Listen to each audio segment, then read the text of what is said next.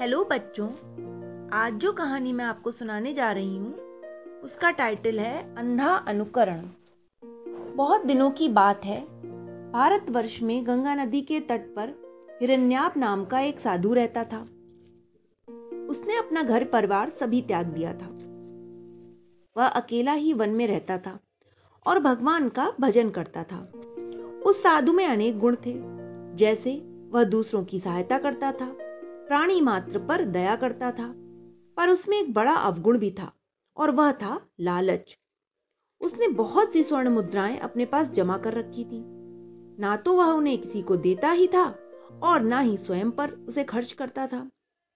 एक बार साधु ने सोचा कि मेरी आयु बहुत हो गई है, पता नहीं कब मृत्यु का ग्रास बनना पड़े।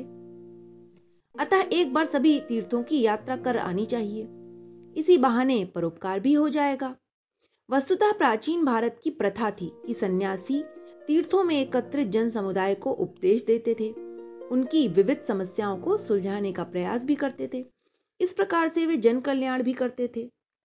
हिरण्यनाभ ने यात्रा पूरी तैयारी से कर ली। अपने वस्त्र और सत्तू एक पोटली में बाँध लिए। धार्मिक पुस्तकें जप करने की माला आदि भी रख ली।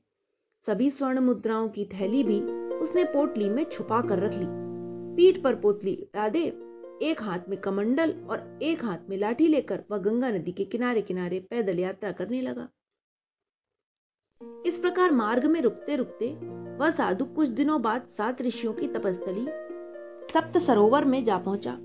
वहाँ एक दो दिन रुकने के बाद उसे बद्रीनाथ जाना था। अब तक का रास्ता तो सीधा था। वह गंगा के किनारे किनारे चलता जा रहा था। मार्ग में अनेक तीर्थयात्री भी मिलते रहते थे, पर अब उसे पहाड़ों की दुर्गम चट्टाने चढ़नी थी। रास्ते में बहुत सारे यात्रियों के मिलने की आशा भी नहीं थी। हिरण ने आपने सुन रखा था कि पहाड़ी कंदराओं में अनेक घने वनों में लुटेरे छिपे रहते हैं और रास्ता चलते यात्रियों को लूट लेते हैं। उसे अपने धन के विषय में चिंता होने लगी। वह समझ नहीं पा रहा था कि धन का क्या करे, कहाँ रखे। साथ ले चलने से तो डरता था। कि कहीं डाकू धन के लोभ में उसके प्राण ही न ले लें। जहाँ साधु रुका था, वह स्थान भी उसके लिए नया था। सभी व्यक्ति अपरिचित थे। अतः वह किसी को धन सौंपकर भी नहीं जा सकता था। कई दिनों तक सोच विचार करने के बाद हिरण्याप को सहसा एक अद्भुत उपाय सूझा। दूसरे ही दिन रात्रि के द्वितीय पहर में ही वह उठ बैठा। गंगा नदी के किनारे जाकर नित्य कर्म से निवृत्त हुआ। स्नान, ध्यान आदि किया। फिर वह नदी के बालुका में तट पर निर्जर स्थान की ओर बढ़ गया।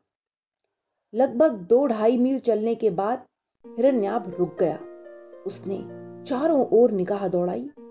अभी भी अंधेरा सा छाया था। वह स्थान जनशून्य था। हिरण्याभ ने बालू में दो हाथ गहरा गड्ढा खोदा।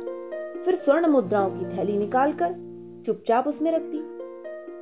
ऊपर से बालू से उसे पाटा फिर उसके ऊपर गंगा के काले काले पत्थर चुनकर बालू और पत्थरों से ऊँचा सा शिवलिंग बनाया। पुष्प आदि से उसकी पूजा की। फिर हिरण्याप खुशी खुशी आगे तीर्थ यात्रा पर बढ़ गया। हिरण्याप तो चला गया। चार पाँच दिन बाद तीस चालीस यात्रियों का दल वहाँ से निकला। उस दल में श्रेष्ठ बुद्धि नाम का एक वणिक भी था। उसकी दृष्टि पत्थर और बालू से बने शिवलिंग पर पड़ी। और यात्रियों को वहीं रुका लिया और बोला अरे देखो, इस स्थान पर किसी ने शिवलिंग बनाया है। इसकी पूजा भी की है। चलो, हम सब भी ऐसा करें। इससे निश्चय ही पुण्य मिलेगा। फिर क्या था? सभी यात्री जुट पड़े। एक ही घंटे में वहाँ वैसे ही उतने ही बड़े चालीस शिवलिंग दिखाई देने लगे। फिर तो यात्रियों का जो भी दल आता, वह ऐसे ही शिवलिंग बनाता। उनकी पूजा करता, फिर आगे बढ़ता। लगभग एक महीने बाद हिरण्याप तीर्थ यात्रा से वापस लौटा। परंतु यह क्या? जहाँ धन गाड़ा था, उस स्थान को देखकर तो वह दंग रह गया। दो तीन मील के घेरे में एक से सैकड़ों शिवलिंग बने हुए थे। यह पता लगाना भी बड़ा कठिन था कि उसका शिवलिंग कौन सा है। हिरण्याप का सिर चकराने लगा और वह वहीं बैठ गया। बहुत देर तक शिवलिंगों के उस मेले को देखता रहा। सूर्यास्त हो चला था। किनारे पर बहती हुई गंगा कलकल करके मानो उससे कुछ कहना चाह रही थी। वह सोचने लगा, देखो, किसी ने ठीक ही कहा है कि वह धन नष्ट हो जाता है, जिससे हम ना तो दूसरों का भला करते हैं, ना अपने लिए ही उसका उपयोग करते हैं। मैं तो सन्यासी हूँ, मुझे तो धन के लोभ में पड़ना ही नहीं चाहिए था। भगवान ने मुझे शिक्षा देने के लिए ही यह सब किया है। इस आत्मबोध से हिरण्याप का सारा दुख दूर हो गया। वह कमंडल और डंडा लेकर फिर खुशी खुशी आगे की यात्रा पर बढ़ चला। तो बच्चों, इस कहानी से हमें यही सीख मिलती है कि हमें कभी भी धन का लोभ नहीं करना चाहिए। Okay, bye.